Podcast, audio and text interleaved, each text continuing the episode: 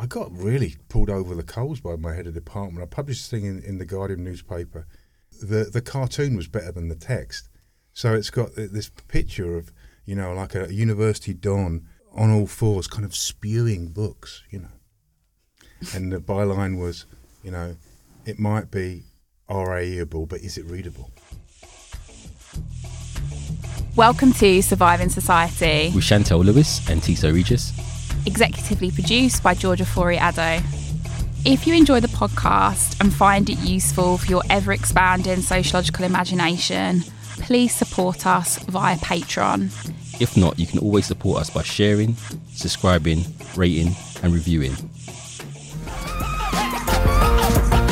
Are you interested in some further reading on social movements and left politics? You should be if you're listening to Surviving Society.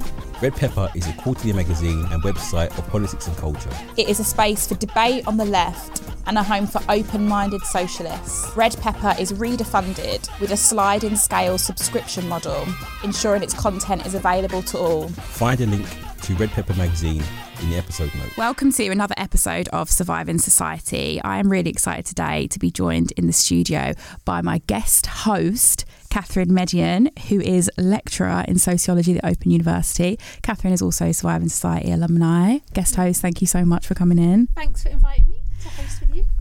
And today, myself and Catherine are going to be interviewing Professor Les Back, who is Professor of Sociology now at the University of Glasgow and was also my PhD supervisor. Les has been on the show before, actually about four years ago now, just after you you had published your 10 year project, Migrant City with Shamser. We previously had Emma um, Jackson on the show, who's my other supervisor, and I had to give her all the flowers for how inspiring, how important she's been for my um, own intellectual project and work and just PhD supervision. But Les, exactly the same as you. Like, I literally wouldn't have finished, wouldn't be sat here. Like the show wouldn't be what it is without you and Emma. And I am just so, so grateful that I got to be supervised by you. Yeah, Um, it was a joy, Chantelle, and also it's a pleasure to be here.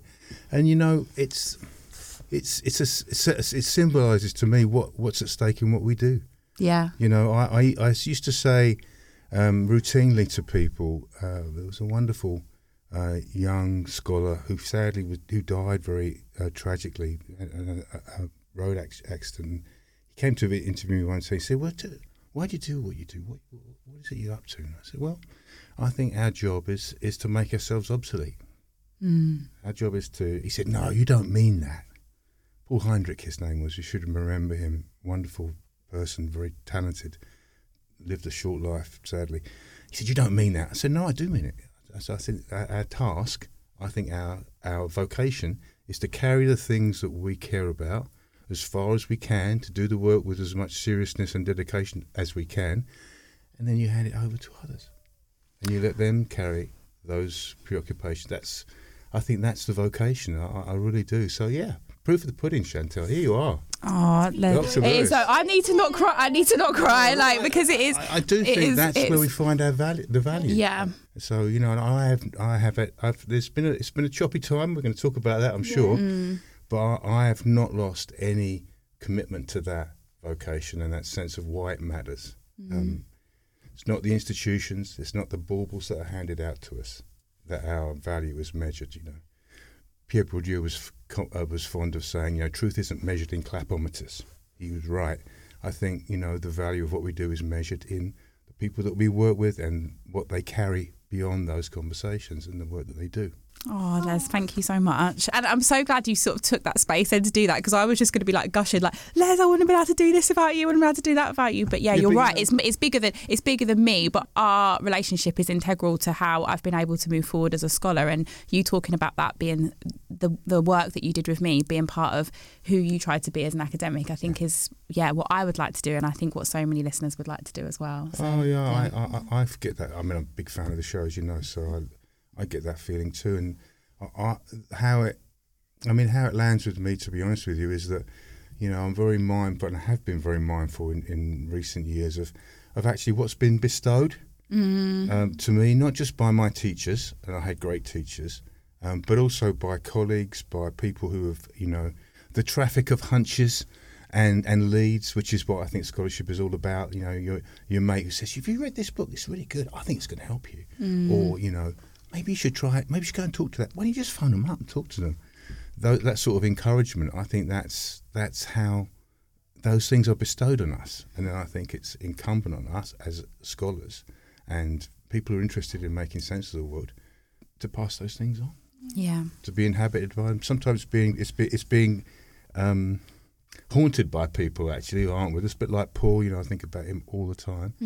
Um, and at the at the same time, it's a I, I think that's those that movement through time as a mm. practice, thinking as a practice that I've always felt very clear about, and and I haven't, you know, I'm not disenchanted with that at all. Thanks so much, Les. And we're going to get into it straight away. I know you've spoken, I know you've written about more recently um, in the past year why you are actually leaving Goldsmiths. So, Goldsmiths, if listeners don't know already, is where Les spent, you've spent all of your career, haven't you? No, I haven't. No? But Oh, no. I, uh, but I spent big chunks. I've spent you know thirty years then, more or less. give 30 years there. And I guess it would be good for the listeners to kind of introduce where you're going now and why you found yourself, why you found yourself leaving Goldsmiths. Yeah, I'm. I'm just just by the time you, this is finished, I'll have started a new job and a, and a new challenge really at the University of Glasgow. I've always had a love for Glasgow and Scotland broadly, uh, but you know, there's lots of people at Glasgow that I've worked with over a long period of time, and you know, friends I admire, and the sort of spirit of scholarship there has always drawn me there really, and I've been a regular visitor. So, in some ways. I've always had a love of Glasgow. Mm. It's a, it's another port town. It's a very working class city. You know, when I was a kid, um, the only person who was on television in the 1970s who ex- described a world that made any kind of sense to me at all was Billy Connolly. you know, the stories he told about growing up in the tenements, you mm. know, on the one hand, he was of that place and he captured it and they captured the humour, but also the sort of the the danger and the the violence in those places uh, in, in a way that was extraordinary to me as a boy. I think, wow, you know, I remember he had this sketch about the parties that were going, and there'd be people downstairs doing the pub singing, and the kids upstairs rolling around on the beds with, you know, inside the fur coats of the women who had been deposited up there come to the party and the silkiness of the of the line. And I thought, yeah, I know what that feels like. That is a world that makes sense to me. So I've had a long uh, association and, and, and, and connection uh, to the city, so I was drawn there. But you know, I didn't think I'd ever leave Goldsmiths. Uh, I had uh, worked as a researcher uh, as when I fini- was finishing my PhD. You know, I'd been based in the Midlands, in the English Midlands. Oh yeah, partly- Les, I'm so sorry. Like you were in Birmingham for ages. I was in Birmingham for ages, and I loved it there. Geography of I- Birmingham. Yeah, That's so. I don't know what. Like, I think I'm ner- nervous, listeners. Ner- No, no, nervous, no, no, no. nervous. I did. I lived there. I lived in the Midlands. I loved it there. You know, uh, I worked at the Institute of Education with Anne Phoenix. Shared an office with Anne Phoenix. Can you imagine? She straightened me out. What- Actually, got yeah, me. she's so so serious. What a legend. She, yeah. Anyway, lots of lovely stories about that. Funny thing about Anne, um, she's you know, still a we still see each other, uh, always friendly. I always I massively admired admired her, but it was quite something, you know, to be sitting on the opposite desk, thinking, okay, you've been blagging it this for all this time, you know, doing a bit of youth work, registering for a PhD that you don't think you're going to finish, or maybe you will. Now I was sitting in the office with Anne, like, okay, I need to do serious, serious time, serious time to work. You need to finish this this thesis, and you also need to, you know, deliver on the project. So, you know, I, I um, I went back to Goldsmiths after being in in in the Midlands, and I'd studied there. I'd been a student there. Goldsmiths, for the pe- for the listeners who might not know, is based in New Cross in southeast London. It was set up really as a kind of educational uh, institution to service the the working poor of southeast London for you know to teach people trades and practical skills. Um, when I went there in 1981, it was just the, it was the year of the New Cross fire, where 13 young black kids were killed in a house fire, and a 14th died two years later. It was a place where there was a kind of renaissance of of, of black London life going on. You know, culturally, politically, there was real violence, and there was real um, um, terrible violence, and it's both institutionalized and popular. Um, but also the, it was the world where you know Dennis Bovell, the reggae producer, was living just there, had been living down the street. Lovers Rock had been invented there. Mm-hmm. Linton Kwesi Johnson had studied sociology just a few years before I went there. You know, there were all stories about he was still you know perform performing locally and stories about him being chucked out of the library because nobody thought that you know a young black guy going to the library could be doing anything other than something, you know, something wrong. You know, so there was there's this kind of incredible stirring of political and cultural life uh, all around the college. The college itself was a pretty much a white island in the midst of all of that, um, much more than it is now. Richard Hoggart, who was the you know famous author of the Use of Literacy, was the warden. He'd gone there because of his commitment to what he thought of as you know a broader sense of, of education, and the college had a night cl- a night kind of class college as well as the degrees. So it was an amazing place, and it caught my imagination, changed my life, you know. Um, and uh, so I studied there, and then had the opportunity to go back when Paul Gilroy was teaching at uh, at Goldsmiths and work with him. That was amazing, you know. Paul was had the office downstairs. Vikki Bell was across the. It was kind of an incredible time to be there. You know, a very young Steve McQueen, the film director, would be sitting outside of Paul's office waiting to get a tutorial and talk about ideas. He was studying art. You know, it was an, an amazing experience. So, and I, you know, really loved teaching there. The kinds of students that came through the door, the relationship between the university and the and the wider community. That was my project. You know, I I, I lived locally. I wrote about things which were that seemed close at hand. Um, some years later, I was asked to give um, a, a, lecture in the anthropology department where I'd studied. Um, and, uh, you know, there's this very famous book by Claude Lévi-Strauss called The View from Afar.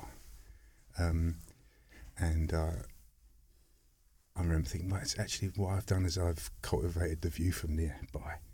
That's what I've been interested in. So I thought I would never leave.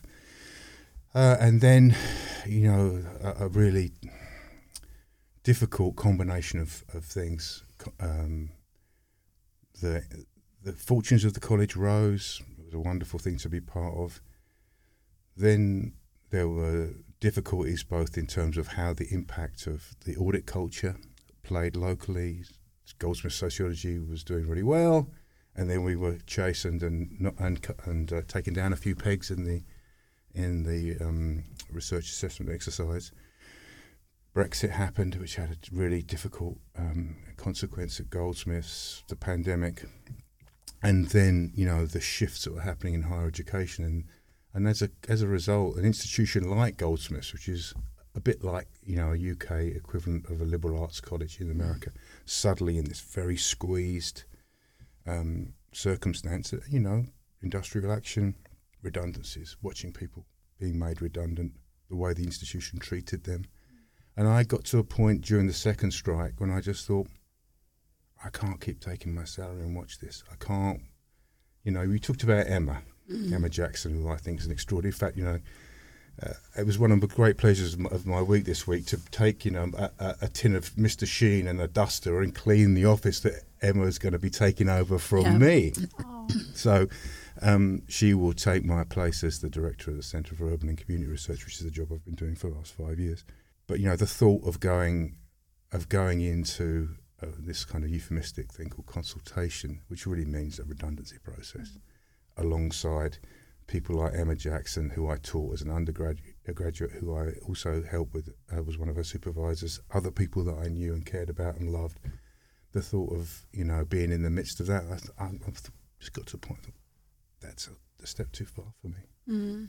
um, and. Uh, I realised that it was untenable for me to stay because, you know, I'd had 29 great years there, ups and downs, but mostly great years. It'd been a very enabling place for me.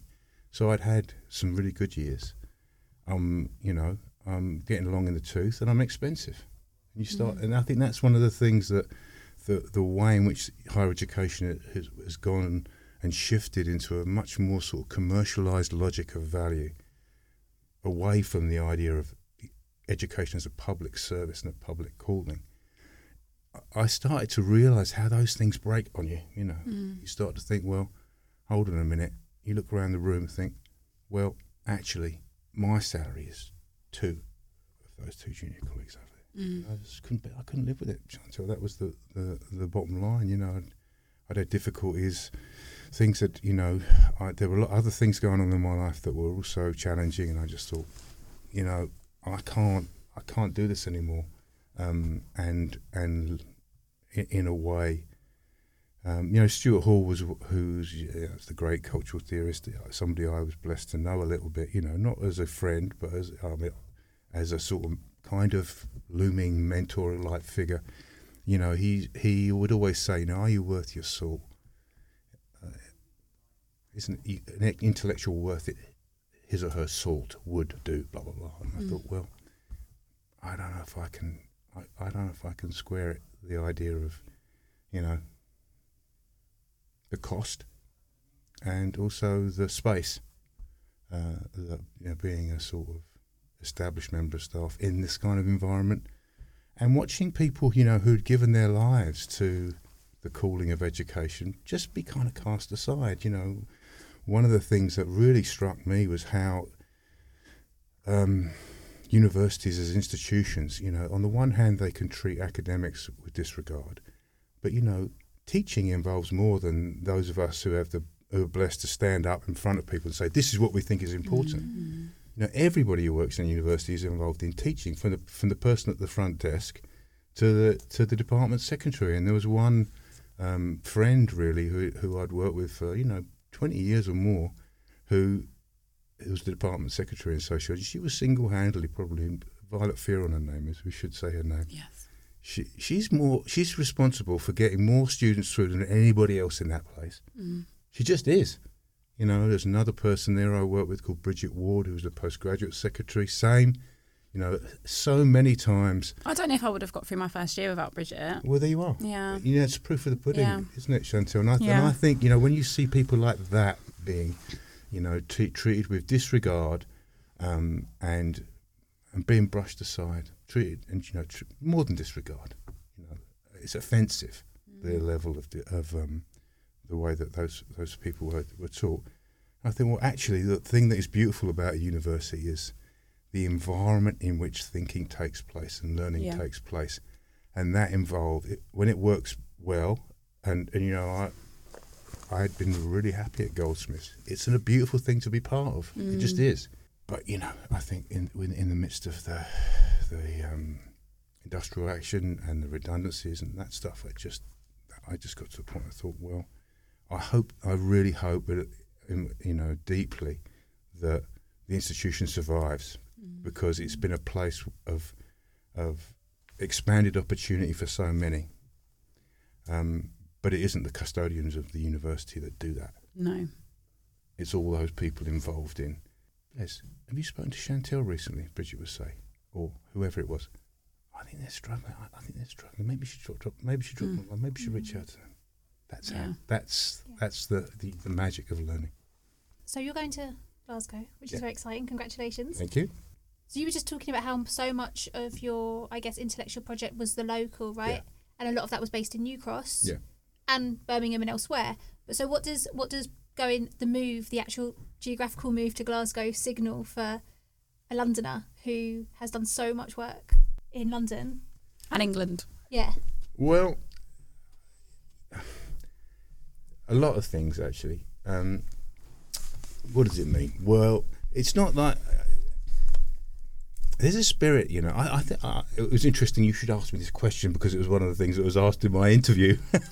Was it? Oh, see, And- this and, is uh, Catherine. Catherine. What HR? No.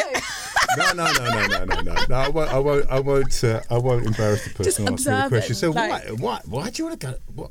I mean, you know, it's, I bet there's been a lot of we don't want the interview answer though. No, no, I'm going to give you. Well, I- uh, the, it's the same answer, really. it's the same answer. I, I think that thing about what we do, our craft, I, I think, is is to cultivate a sensibility and attentiveness to the world. Now, I happen to tr- be training that attentiveness in particular places, partly out of, you know, investment commitment, fascination, but partly, you know, I, I think it's a way where you take it and the mm-hmm. kind of things that you're interested in in doing and being engaged with. So I think it is about place often and, and investments in place, but I don't think it necessarily is tied to place. Mm. Does that make sense? Yeah. Mm. So it's not necessarily that take you ta take yourself out of that context and you can't do your work anymore. I just think it's you, you, you- you cultivate it in a different with in a different place with different and, and be nourished by new things. And that's partly what's been attractive to me is to be challenged a bit, you know, to be pushed a bit, to suddenly, you know, those things that you're familiar with to not be there anymore, and you've got to figure out what to do next and what's interesting. And um, in a, in a way, although there's lots of people at the, Univ- the University of Glasgow, particularly in sociology, that I really admire and are, friends really.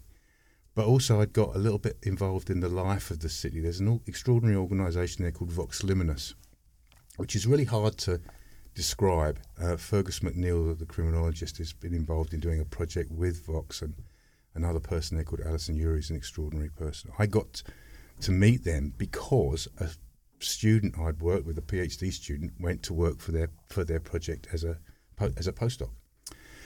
Um, but there's a project there um, which is really about using music and songwriting as a bridge between the prison life and, and the prison experience and the wider context. And so, you know, these incredible, they do these incredible things. It really caught my imagination where they get people who are top flight musicians and songwriters to go into prisons and write and, and run workshops and write songs with the people inside that are collaborative. And then those songs travel, even if the people have, who have written them have to stay behind the prison walls. And the movement of those songs connect people. But also, you know, following the music when uh, the ex prisoners come out and, and try to establish the terms of a free life. Um, they, they go on Tuesday night and do songwriting workshops in, in Vox Liminis's premises. It's just opposite the Barrowlands ballrooms in the ballroom in the East End of Glasgow. And I I went there um, and met the people and just thought, wow, what an amazing thing.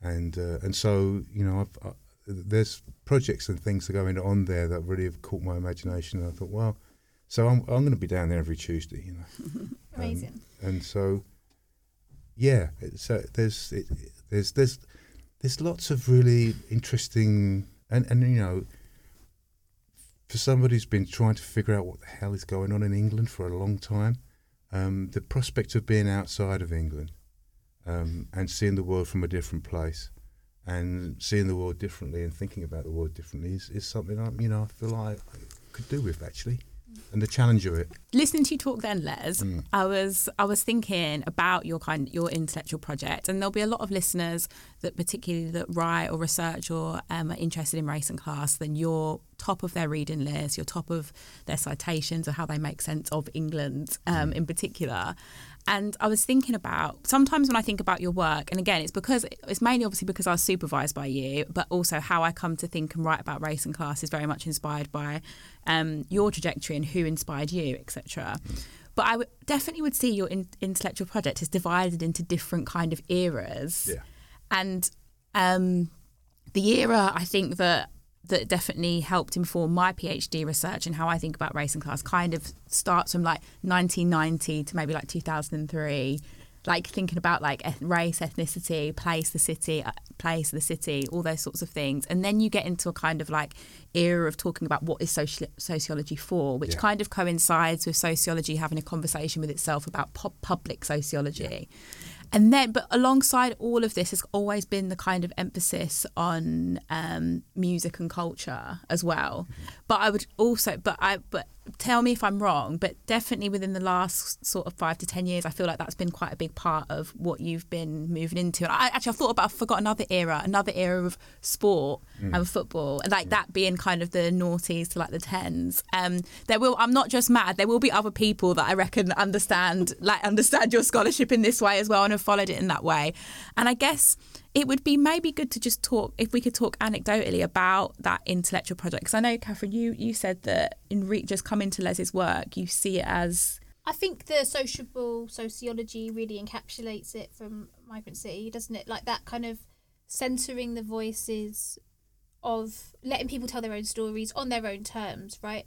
Um, and centering the voices of those that you're researching in a way that really works against so many of the harmful stereotypes and productions of particular communities as disenfranchised, as not having a voice, etc. Yeah, no, definitely. That's perfect. So I'm kind of so my introduction there is talk, talking about your empirical work as well as the development of your scholarship. But then obviously alongside of that is your m- large methodological project, which has inspired so many people and like thinking about the art of listening in mm. particular. So like yeah, I do see your work in kind of like eras, and I guess it would be good to maybe talk about what era you're in now, but what those different eras taught you about being a sociologist and what sociology is for. Hmm. Because I think that, yeah, lots of your the tensions in your writing, I feel that in my own work. I feel that in my own scholarship and my own intellectual projects, and I think it is it, it is very particular, isn't it, to hmm. our how we think about people and what, what Catherine said. and not just what sociology is for, but who it's for, which was something you were talking about before, yeah. wasn't it?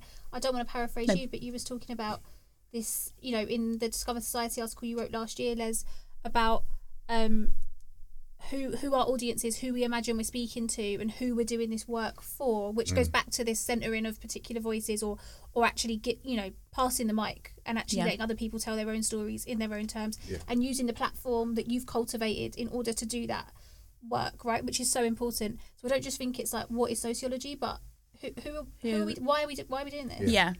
And y- yeah, that's perfect, Catherine. And then just to final, final, the, finalize the question, I don't think your way of doing scholarship is necessarily one that people is is a is a common is common amongst sociologists.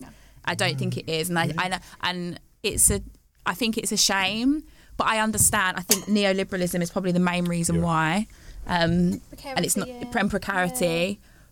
And maybe the space and the, the intellectual freedom that maybe you've had within your career that, that coincides with a particular conjuncture and policy and funding, all that sort of thing. Yeah. So it's, Well- it's quite, we're, we're talking about your life's work basically. Yeah, well, it's, very, it's a huge compliment Yeah. to talk you for you to talk in in, tho, in that way and in those terms, and there's a lot to try and Mm. focus on within everything that you said. I mean, I think that thing about what is possible and the conditions for thought and thinking and writing is really an important overarching aspect of all of those. The, the you know the comple- complex detail of how I can answer your question honestly. Um, and I think, you know, when I started out as a researcher, you know, nobody had finished their PhD at the Department of Social Anthropology at Goldsmiths when I started. Nobody. Lots of people had started. No one had ever finished. Can you imagine? An academic department full of postgraduate research students where no one ever finishes. You know, and I remember when the sort of the the cloud of, of of metric culture, of being measured, of completion rates, of citation, when that was just on the horizon, my PhD supervisor, a woman called Patricia Caplan, is an extraordinary person. I'm going to see her tomorrow, actually. Um, she said, Les, nobody has ever finished a PhD in social anthropology at Goldsmiths College. It was called Goldsmiths College in those days. And I went, I thought, okay, nobody's ever finished. Someone has got to finish. Someone's got to finish, and you're the closest.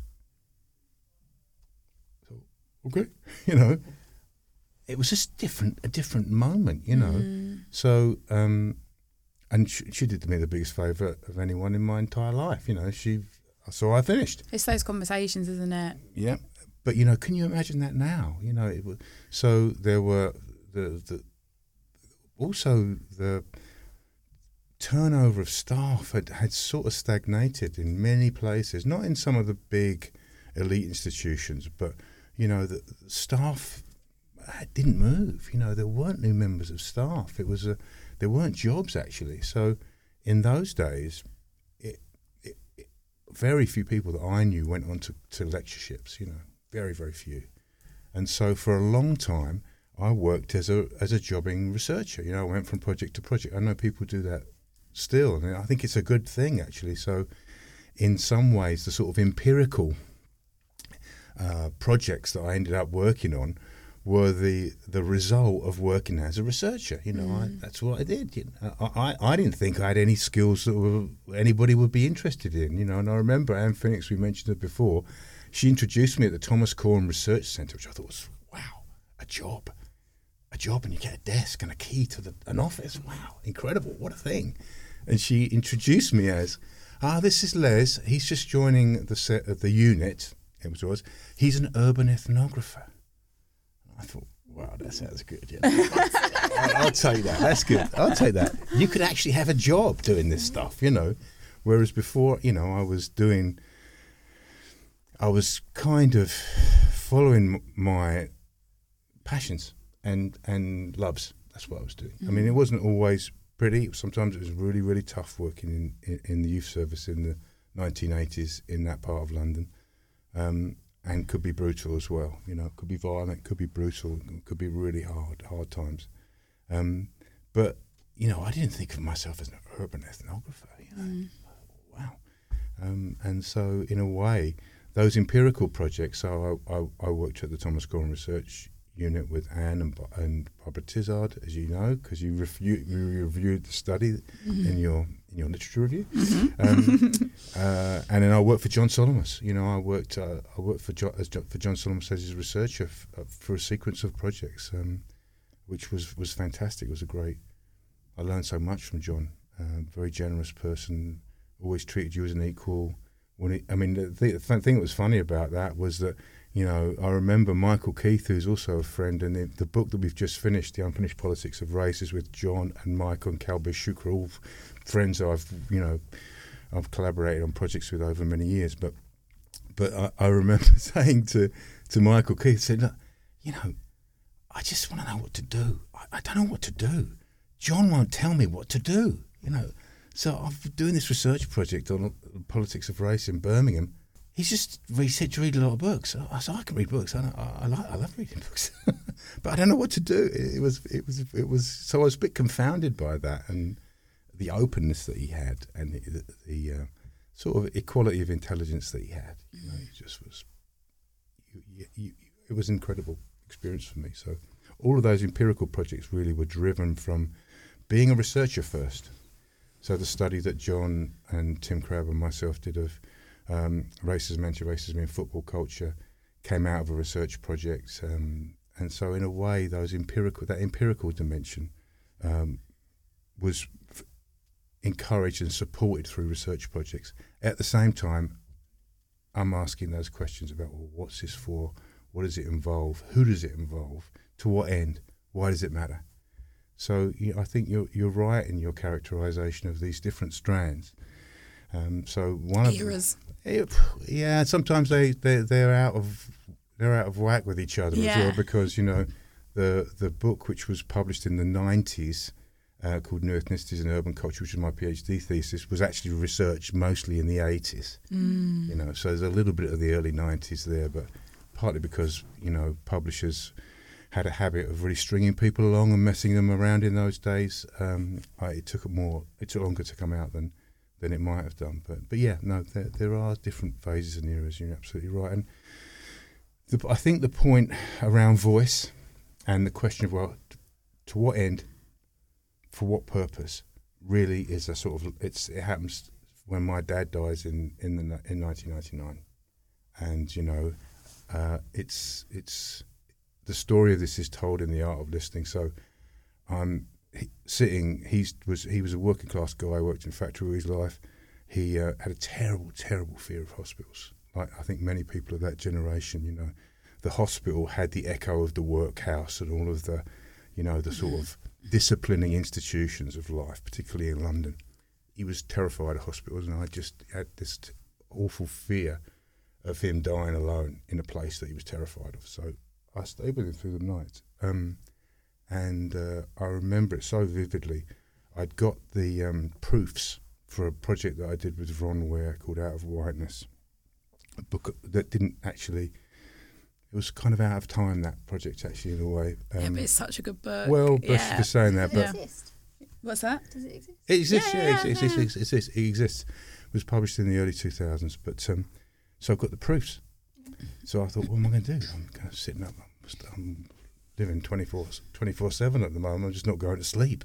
And uh, so I would sit there and read the proofs uh, through the night, you know, with a little sidelight. And, I, and I, that's that experience of sitting there reading this this book that we'd worked really hard on, trying to make it as good as it could be, um, and hearing the sound of his diminishing breaths, rattling chest. It was it was a kind of it was a it was a pivotal sort of experience for me. And I thought, okay, what am I doing? What is this about? To what end? For what purpose? Um, and for whom? And I did, wasn't there wasn't an answer in that moment, but it was beginning of of a of a sort of um, yeah questioning of those things. And so I didn't realise that that was the beginning of of of uh, you know the the focus on precisely those questions. And so I remember going to see uh, my boss at the time, C.D. Royer, and said, if I if I call the book The Art of Listening, do you think people will laugh at me? I call sociology and listener's are, do you think people will laugh at it? She went, no, I don't think so. I said, okay. um, so yeah, and that, it is about then. I think that I was concerned, not because uh, yeah, I just thought, wow, okay. Ha- what what does it mean to to practice this craft? Um, how how how might we practice it? What are the, the forces that bear down on it? But also, what are the opportunities to to think about new ways of, of of writing, of researching, of of of um, involving people who- are in this project of thinking together in the process itself. Um, and so, um, you know, I, I think last time I came on, which was to talk about the Migrant City book, that was as far as I'd got to up until that point of how to, you know, it was a project that took a very long time to write. Sin- Sinha and I had all kinds of, you know, challenges in terms of it came out of a research project which actually was crushing the value of what we thought was important. So we kind of split off and did this book, which was about London, the history of London told through 30 adult migrant lives over a period of a decade through and into the sort of post Brexit moment, you know. And um, that was as far as I, I got with the experiment of not only doing sociology more sociably, but also thinking about how we could push the forms and, and make the people who we listen to knowledge producers and authors in their own right and in their own terms. Yeah, I really appreciate that. So, in terms of coming back to what we were talking about earlier in the show about um, the reasons why you um, were forced to leave Goldsmiths, I'm thinking about how your your sort of trajectory in that sense relates to the wider culture of academia, and I guess it would be good for the listeners to kind of i mean we talk about um, the audit culture a little bit on the show and we try to frame it um, for people that are both within but also outside of the academy to understand what it what that means for us as yeah as quote unquote workers.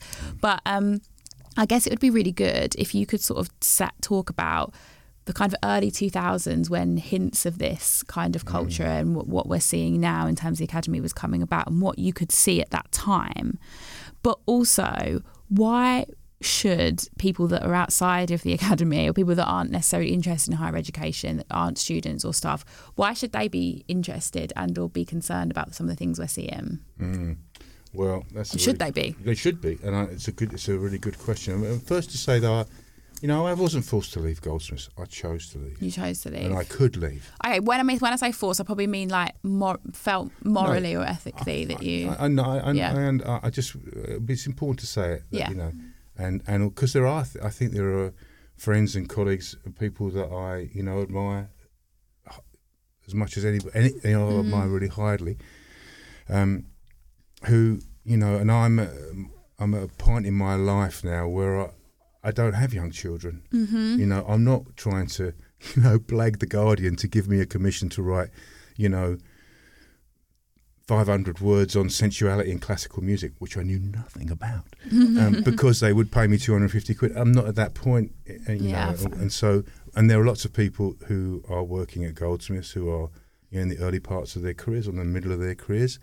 They can't just say, "Okay, I've had enough of this. I'm off." yeah They just can't. They've got No, young thank you for children. saying they've that, got. Liz, they've yeah. got. That's important to say. it. to acknowledge the privilege of being able to. I to can make that choice. Mm. I could make that choice, and I think sometimes some of the you know the corrosive and damaging um, behaviour that happens on campus is to do with people feeling like they have got little choice, Mm. or that they've got that they need to cling to whatever whatever footing they have on the academic ladder as brutally as they can, Mhm. and as, as you know as as as intensely as they can. Mhm. So that, that's uh, just just to say that.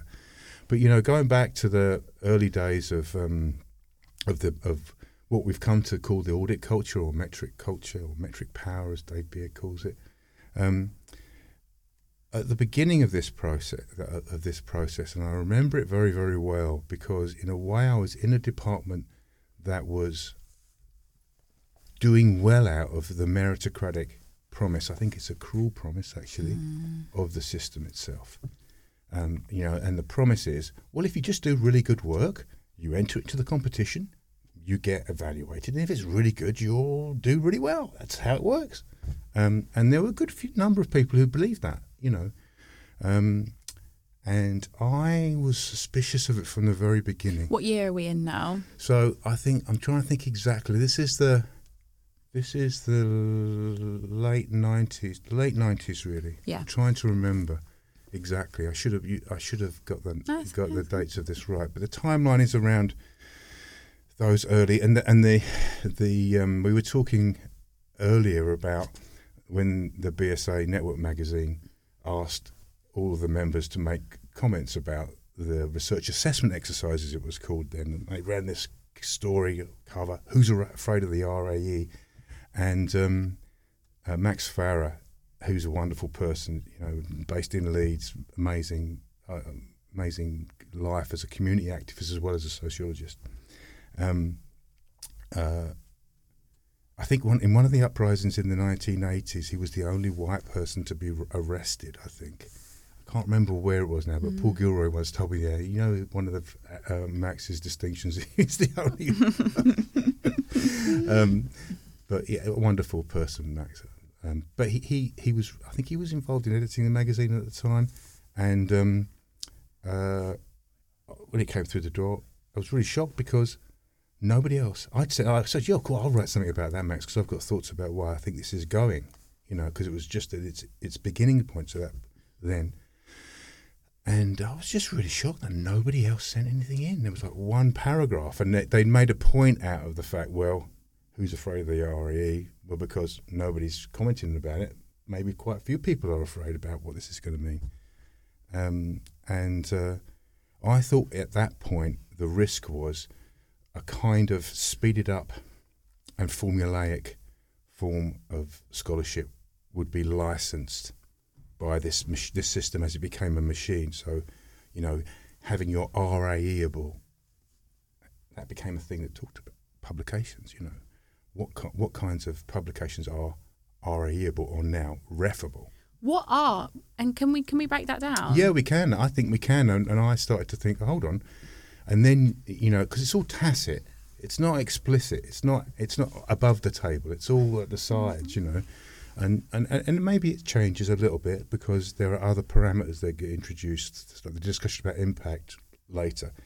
But they were. It was. It was the ones that were the highest on the hierarchy were usually single-authored books single authored anything is better than a joint authored thing. And if you're wanting to do sociable sociology, it's kind of hard to do it on your own because you know you're just talking to yourself otherwise, you know, or working with yourself otherwise. So there's that, um, and then the uh, established um, refereed journal journals uh, are the next or close to the top of the, of the hierarchy, preferably single authored ones. Um, and I think at the time, I th- the, there was one thing. The thing that I thought most about at the beginning of this whole process was the imperative to do things quickly. I mean, I, I was at, at the beginning of um, my life really as a as a researcher. I used to get really frustrated. It takes so long. Mm. Everything takes so long, you know. so you know, a research project it takes two or three years to do, and then maybe two or three years to write. It takes so long, you know. Who's going to wait five years to to for this thing? Um, and I was very, very. That's partly why I did a lot of journalism. It's partly why I was just anything that was that was opening up the audience. I thought was interesting, um, and also it was more immediate. Um, and then I started to think, well, maybe there's value in the length that it takes.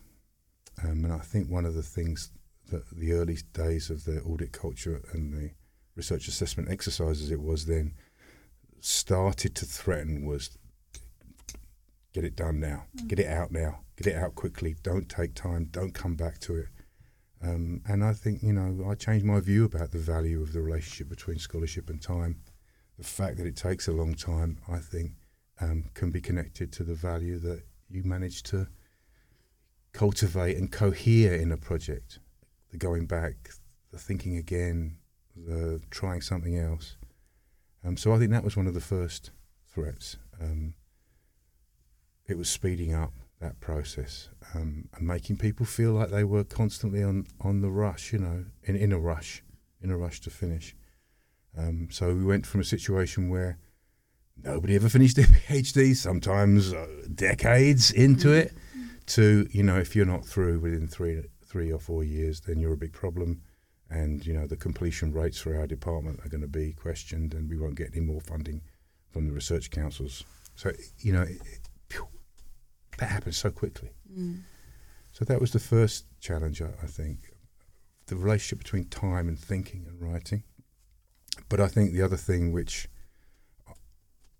I th- I felt later was it's it's made us more conservative, and I think sometimes more timid about the what we want to say, um, and where we want to say it and what forms. So it fa- falls back onto a kind of of the formalism of of academic journal articles, um, and sort of uh, strangely in a digital time, paper formats of you know the I love books. You know, I've got thousands of books. I've just carried 150 boxes of books into my, you know, my new office in the Adam Smith building in Glasgow. So, I, you know, it's not the books are magical things, um, but it, it strangely it's it's made us, you know, timid and conservative around form, and I think there's a degree to which. Uh, you know, will be, this will be a, a question, a, a, something to argue rather than assert that I think it's made us timid and conservative politically too. Like when when you were talking about us needing to be referable and become referable subjects, right? I was thinking because I, so I, I'm really lucky. I my job as a sociology lecturer is a permanent contract. I'm still on probation, but it's it's you know an open ended contract as it's described. And in my cover letter, I wrote that I had referable publications because I knew that the ref. I started two years ago, so I knew that the ref was like coming up, right? Like and, and I had to. I felt like I had to be or, or or sell myself as referable. And I think it's really important to say that because I think some of some people who might be listening might think I'm supposed to be critical of this. I'm supposed to be anti this at the same time as I need to find a footing. And like we're all mm. trying to find a footing, and I think that's part of what this does in terms of turning us into particular, potentially conservative subjects, potentially obedient subjects within this cycle, but also we're at the whims of like we have to we have Yeah. to be referable. Capitalism, yeah. But the, when you were talking, I was thinking this timeline that you're charting.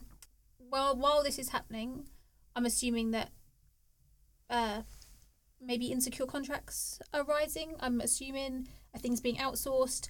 There's like obviously cleaner struggles. There's these other strugg The university as a site of struggle is on multiple fronts, and I'm just Mm. wondering how some of those Yeah. other conditions that when you spoke about goldsmiths were at the forefront right of redundancies um, of people not being replaced of Mm. increased workloads not just for um, academic teaching staff but also for administrators etc that's all happening at the same time Yeah. and so because something Chantelle you said at the beginning was like how is this relevant to people outside and i think that's one of the key ways in which this plugs into a broader mechanics of Mm. i guess neoliberal kind of politics or and I, yeah i'm just interested to hear like was did you see did you see this as enmeshed when it was all taking place or I- think I had mom- I, I, I didn't. I certainly didn't see it all clearly as it was unfolding. I just didn't, you know. And I and I think there were, but there were parts of what, you know, there was there were moments which which, which made me want to, you know, pitch something for a newspaper. to Say, yeah, but I mean, it, I got really pulled over the coals by my head of department. I published this thing in, in the Guardian newspaper, which had. the, the the cartoon was better than the text. So it's got this picture of you know like a university don, you know, on all fours, kind of spewing books, you know. And the byline was, you know, it might be RAEable, but is it readable? um, and I thought, that's, that, that's the question that I'm thinking about. And I remember my head of department pulled me in and gave me an absolute dressing down saying, What did you think I was doing? Somebody, you're writing in a national newspaper. Don't you know that the that this that the ref that the RAE sorry it was before it was the RAE before the ref. Don't you know that this is going to be a thing which will help our department and our institution rise and it will undermine the elitism of the of the red brick university and all that sort of stuff?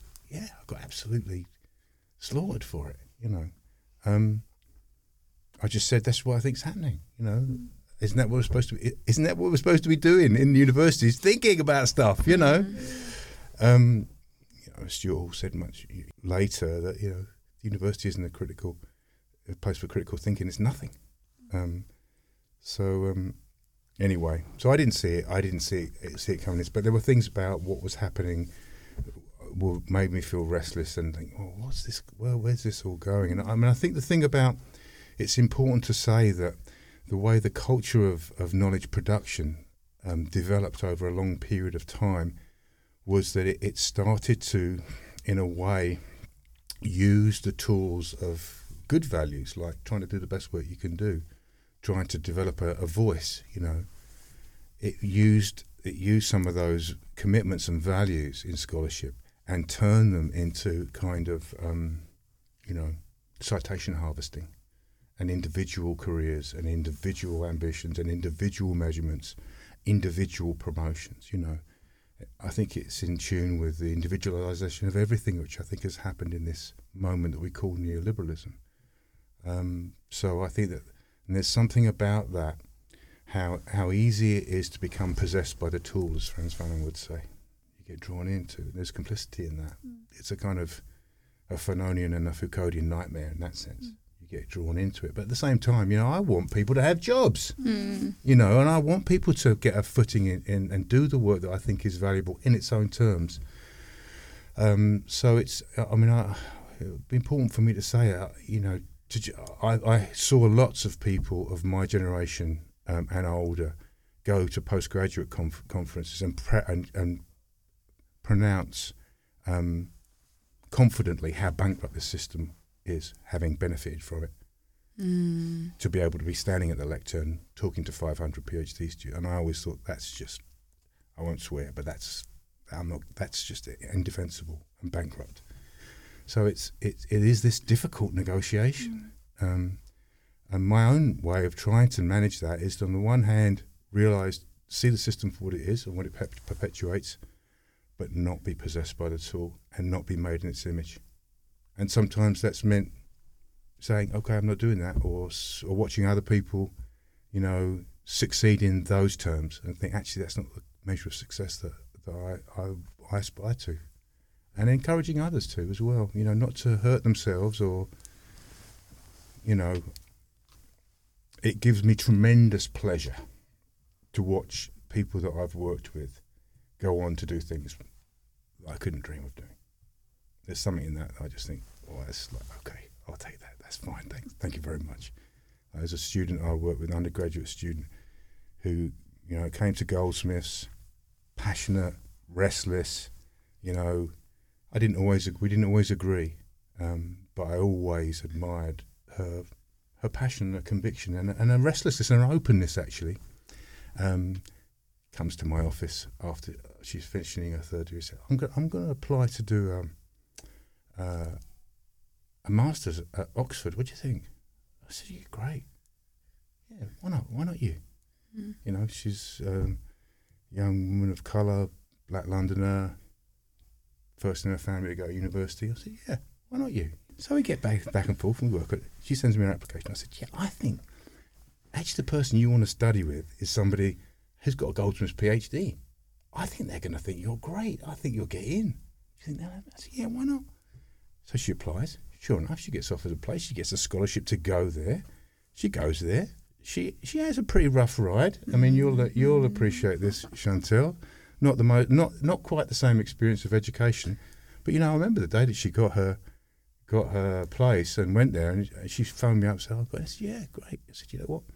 You're doing something I know I, I would I could never have done, and it's great that you are." Mm.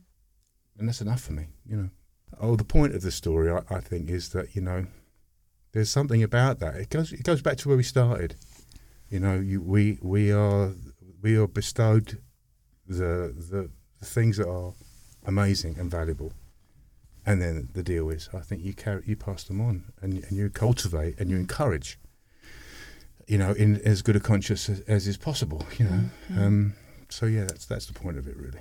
Les, could you talk us, just introduce us to the new book mm-hmm. and what it's about? Because I think it does, like, we spoke about your um, Discover Society article mm-hmm. earlier about, yeah, diversity, conservatism. The book to me, I haven't read all of it, obviously, but the book to me seems like you're try- trying to make sense of um, race and ethnicity in this current moment, but also trying to make sense of the people, the changing nature of who's involved in a certain cat, these categories categories mm. of difference and making sense of living with difference. That's what it that's what it seems like to me. But for the listeners, it would be great to intro, introduce what the book is about. Yeah, it's called The Unfinished Politics of Race, mm-hmm. and it's a collabor- another collaboration with Michael Keith, Kalbir Shukra, and John Solomos. Mm-hmm. Um, and in a way, each of us have been trying to think about the changing nature of both British society, its relation to its imperial past, and its present in relation to questions of racism and anti-racism community mobilisation. So, in a way, the book is trying to say, well, how do we make sense of that over a long period of time, and the traditions of both political mobilisation and where that happens, what forms it takes, um, what spheres it operates within, um, both in the mainstream public sphere, public sphere as well as the alternate public spheres of you know so it's it goes from you know parliamentary democracy to literary circles and, mm. and music um, so and the argument of the book is that in uh, or the the thing that we're trying to say is actually these histories matter mm. these places matter um, and in in a way we have to think about constantly the shifts that are happening and also the continuities that are, uh, are carried through time because it, it feels. I mean, I remember uh, being in an event saying ten years ago, thinking, saying, you know, well, I think you know, racism is, is as destructive and powerful force in in, in our society as, as it's been in my lifetime. Mm. Uh, the forms it takes are different. There are shifts. Um, and there are so you know the you mentioned the diversity. I mean, it's curious that it is on the political right mm. where you know the most diverse cabinet can be set, set up, you know, or yeah, the most diverse cabinet in, in British politics happens in a moment, in the post-Brexit moment, um, in a moment of incredibly hostile border politics, um, and also in, in, a in a in a moment where thinking about society, you know, you, your podcast is called "Surviving Society." Mm. Thinking about society and societal thinking is more besieged than I think it has been. Well, it's, it's tremendously besieged. Um, how can all those things square? I mean, how can we have Kwasi Kwarteng as mm. uh, you know Chancellor of the, Chancellor of the Exchequer, um, and, and, James Cleverly actually, who I think oh, is a very guy. interesting guy, interesting character, and I think you know part of I suppose the the ethics of, of, of I think that we all share amongst the four of us is that actually you really need to pay close attention to those voices that make you want to spit, actually, or that make you want to. you have to really think carefully about the shape of both racist arguments and also racist justifications. Mm. We have to think carefully about them, and to to to dismiss those people as either you know, in, in colloquial terms, as just be acting white or mm. being white somehow, is it's too quick, it's too easy. Yes. There's something that's going on in our political culture that needs to be carefully understood. And, and you know, one of the things we've tried to do in the book is to try and think about that in a, in a hard way. Um, so the language of diversity can be mobilized by those people in many other respects who are upholding, um, buttressing a system and a history that has um, is bloody and violent and exclusive and, and deeply unjust and unequal. Les, thank you so much. Thank you so much for that in- little introduction to the new book, and thank you so much for coming on the show. Catherine, thank you for guest hosting with me. Thanks for having me. Absolute pleasure. Um, Patrons, we've got another um, 10 minutes for you now over on the Patreon. Stay tuned for more from uh, Catherine and Les. But yeah, Les, good luck in Glasgow. Thank you. I'm sure we'll I'm sure we'll be taking a Swive and Slightly trip to come see you. yeah. um, and have a spare room, Chantelle. so. Um, yeah, and thank you so much, listeners, and we'll see you next week. Bye. Thank you for listening to Surviving Society with Chantelle and Tissot. You can now continue the conversation with us on Twitter and Instagram. If you enjoy the podcast and find it useful for your ever expanding sociological imagination, please support us via Patreon. If not, you can always support us by sharing, subscribing, rating, and reviewing.